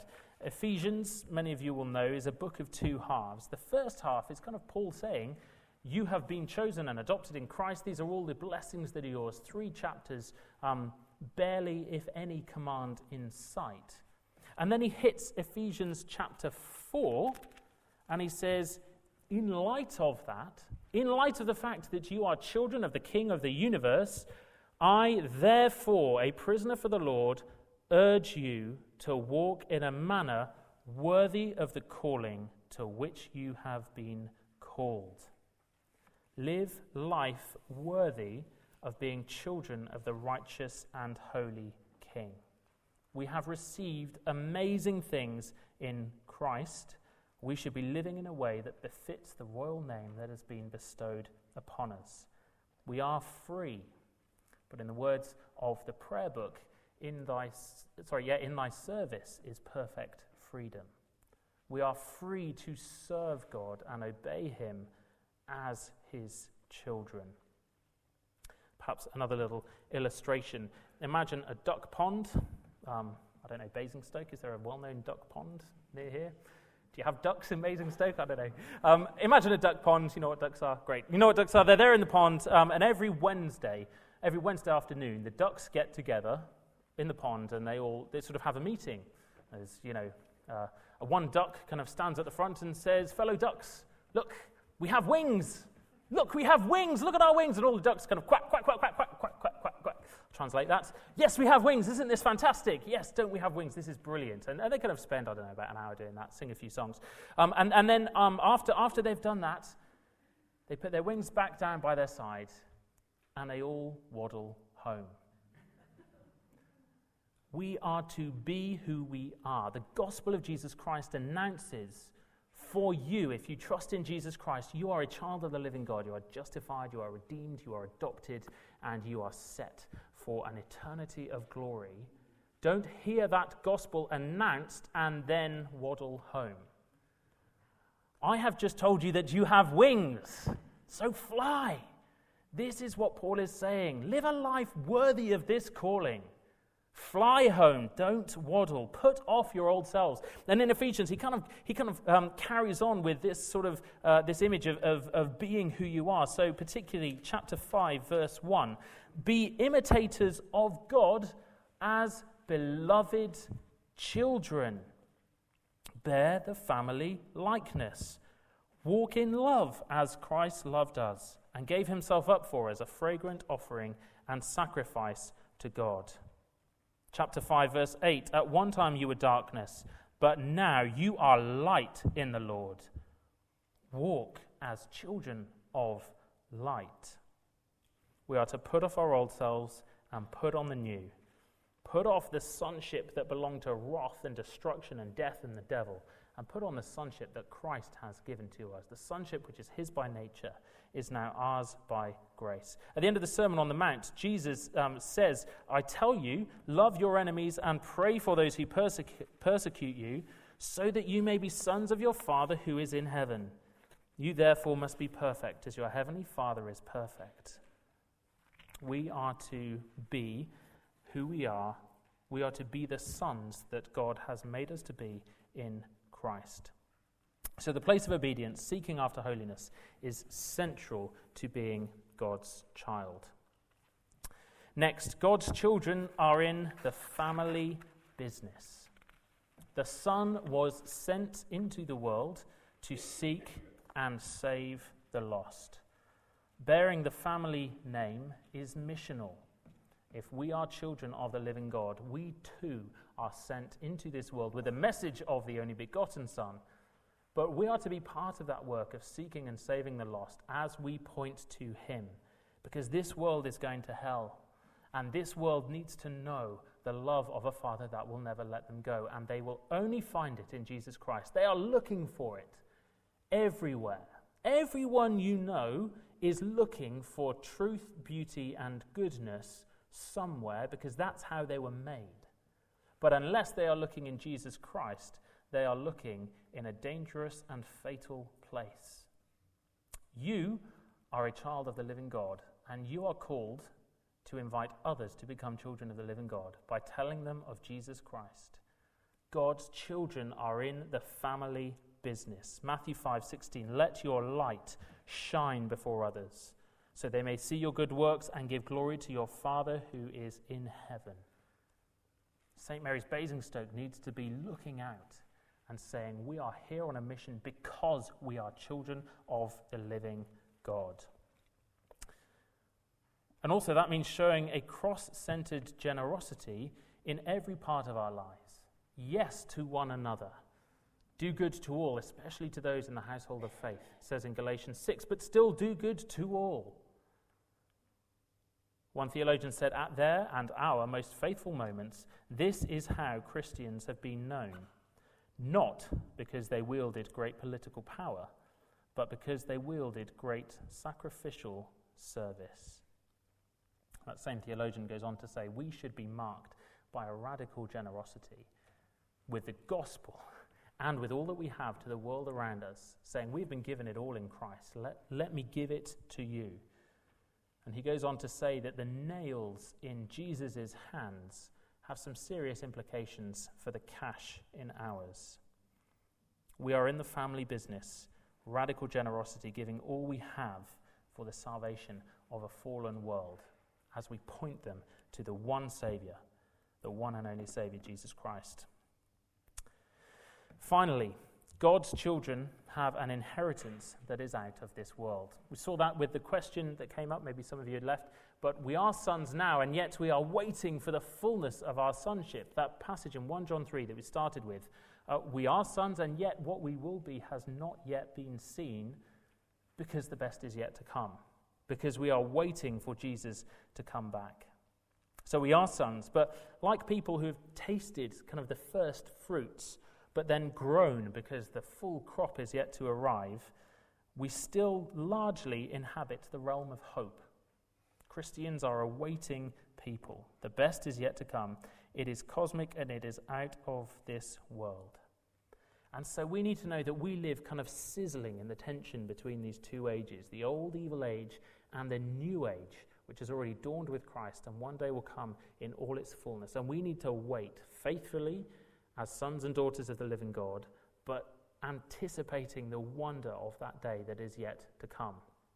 A friend of mine lost one of his parents um, a long time ago, and um, his, his surviving parent remarried, and the person they remarried um, isn't particularly nice, and um, it's been quite a nasty fallout in the family.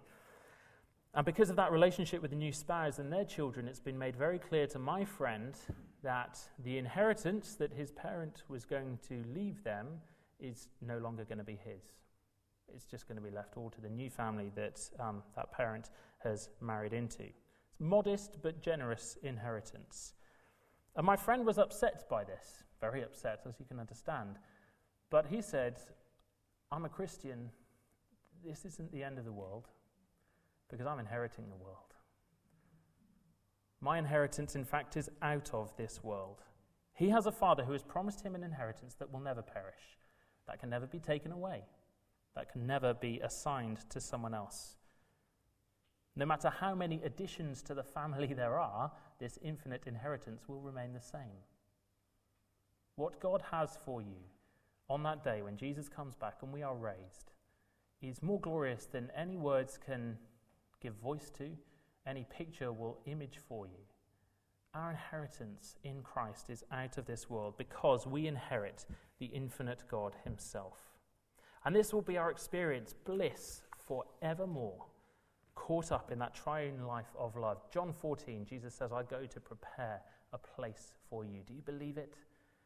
That Jesus has ascended into heaven to prepare a place for you if you are with Him. Our forever is infinite joy with the one who is infinite joy, the Father, the Son, and the Holy Spirit. Into that life we enter. This is eternal life, Jesus said in John 17, that they know you, the only true God, and Jesus Christ, whom you have sent. Amen.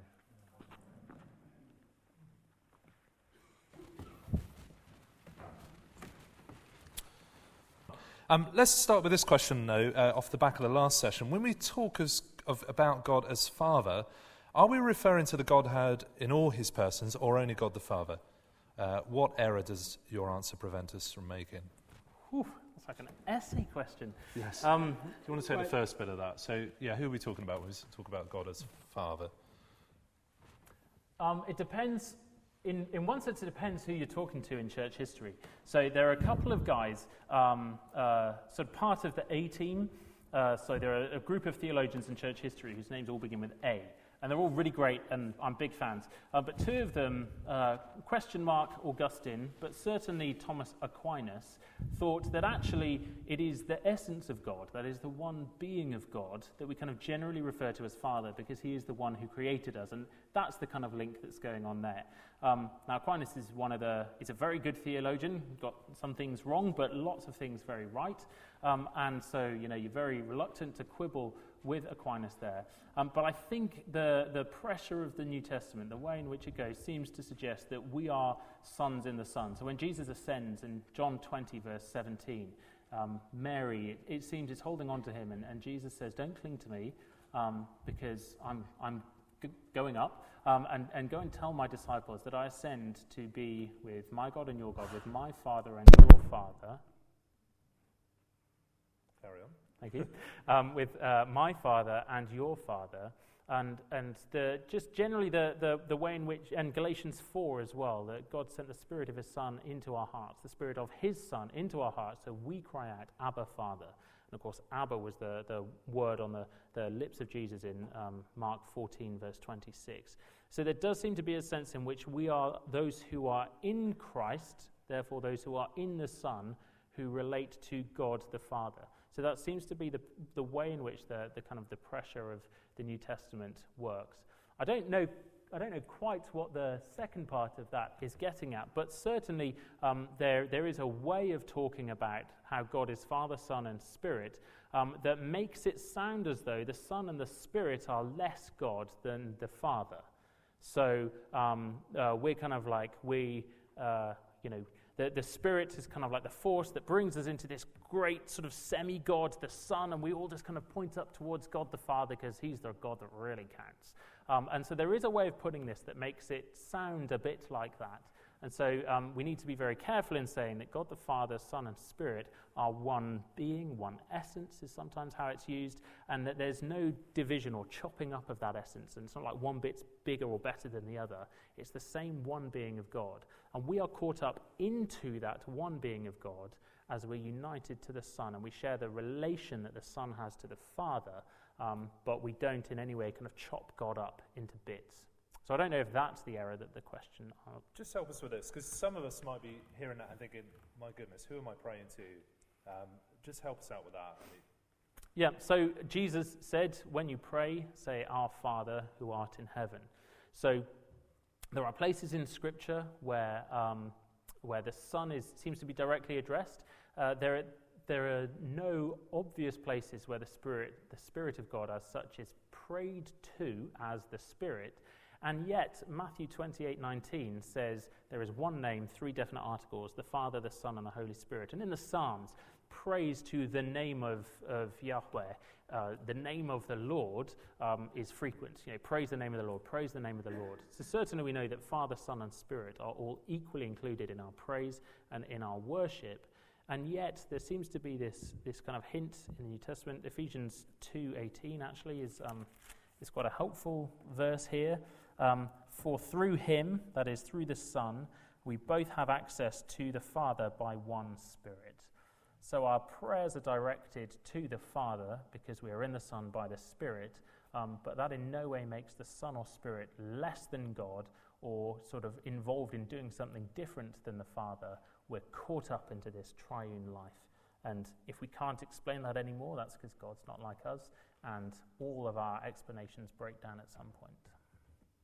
Is that all right? Yes, that's great. But do pray. Don't worry about yeah. getting it all right. Yeah, oh, yeah, yeah, yeah, yeah. Jesus said, when you pray, Our Father in heaven, um, go there. It's a good place. Great, thank you. Um, a question here, just on uh, nature of God as well. Um, how can we be sure that the Lord is male? Um, a lot of uh, the, the, Bible calls God male, um, but uh, in these kind of gender fluid times, uh, can we be sure He's male? Wow. Is this being recorded? No, it's fine. Um, You've got about 30 seconds on that. Great, thanks. Um, so, various things. God is not God is not like us, God does not have a body. That automatically means that the way in which we use the gendered pronouns that the Bible gives us, the he's and the his and the hims, and the fact that it's father and son, um, means that how we're understanding those things is not the same way as we understand male humans. So we need to say, first of all, that God is not like us, that he is incomprehensible, um, and therefore we, we need to, we can't assign gender to God. Um, and so we need to say that first of all.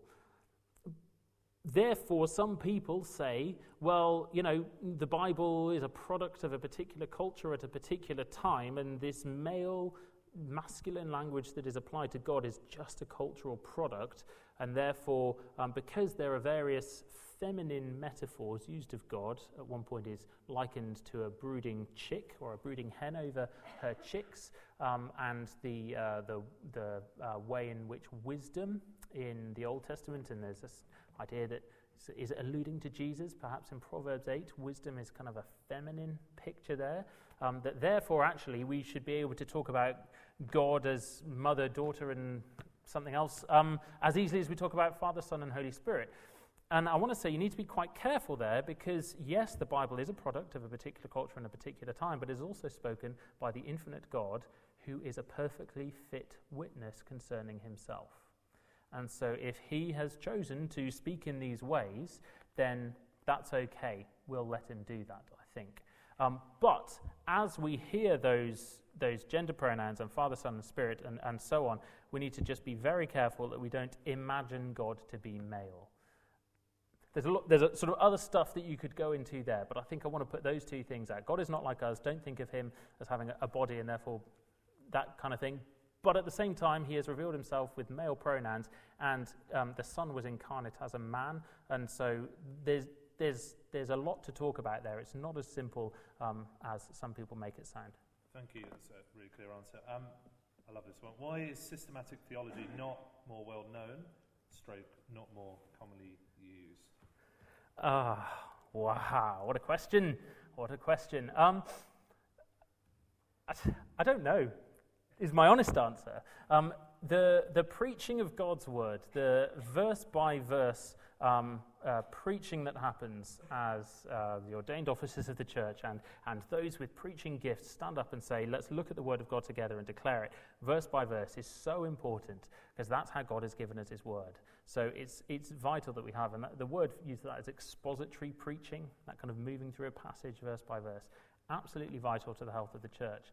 However, as well, on top of that, alongside it and helping it, the practice of systematic theology helps kind of build a bit of a, a, a, framework. It builds a bit of the, sort of the big pictures and the big areas that help us put it all together. And so I don't want to do an either or, I want to do a both and.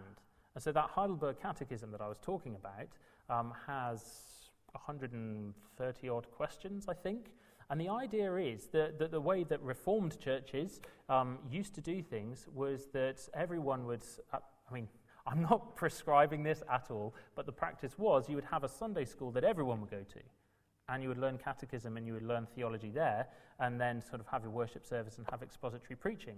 So, what you're doing now is kind of that sort of practice. Having systematic theology and saying, let's, let's recognize that God is one, that the Bible is one, He doesn't contradict Himself, and that all of this is true, well, therefore, what conclusions can we draw?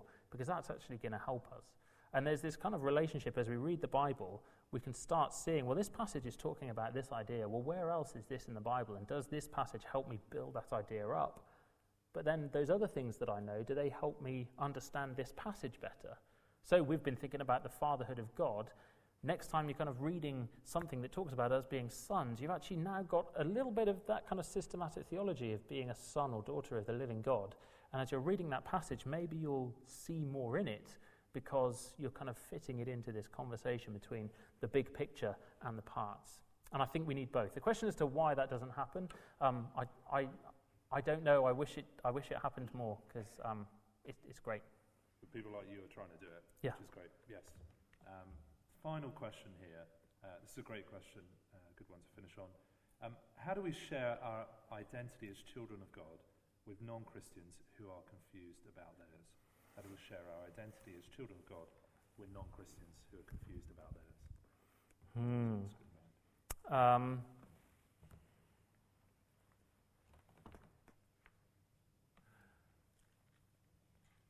Mean, there's so, so many, uh, there's so many things behind this question.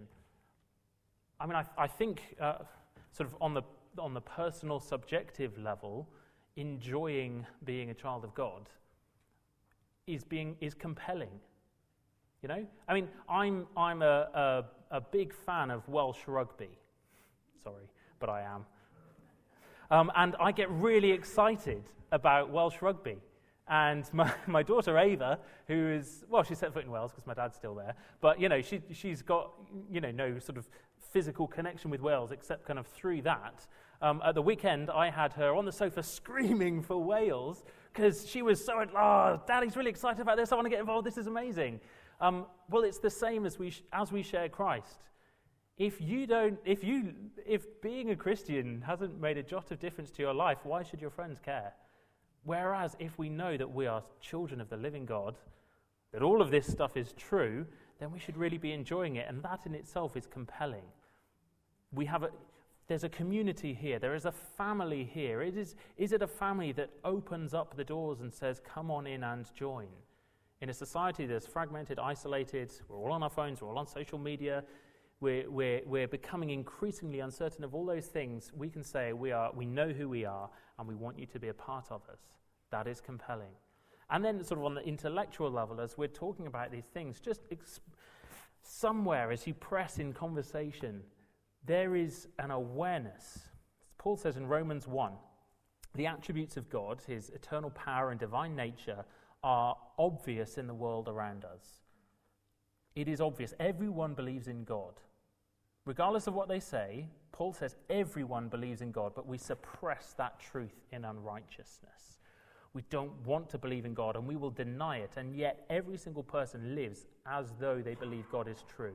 At some point in their life, they're not being consistent with a belief that God doesn't exist because they don't live like a collection of atoms that are randomly bouncing around and happen by chance to have come together to form this person. They live as someone who loves, they live as someone who hurts, they live as someone who is looking for satisfaction. Therefore, they are living as someone who knows that God is true, even if they deny it vehemently. Think of it like a, uh, a beach ball in a pool. You're kind of pushing it down, but at some point it's going to pop up. And in everyone's lives, they are pushing the truth of God down. They're pushing down their identity as a creature of a creator God, and they know He exists, and they live as though He exists, even though they deny it. At some point, it's going to pop up. As you talk to people, try and make it pop up. Try and help them see that somehow that, that reality that they know to be true about God is, is, is manifesting itself in their life. And there are as many different ways as that happens as there are people in the world, so I can't give you any more than that. But believe that that is true and be confident that God raises the dead. Chris, thank you so much for Come in and spend the time. There's a lot of work that goes into this, and coming here and delivering these over the last couple of hours, we are very, very grateful. Uh, so let's say thank you to Chris. Thanks.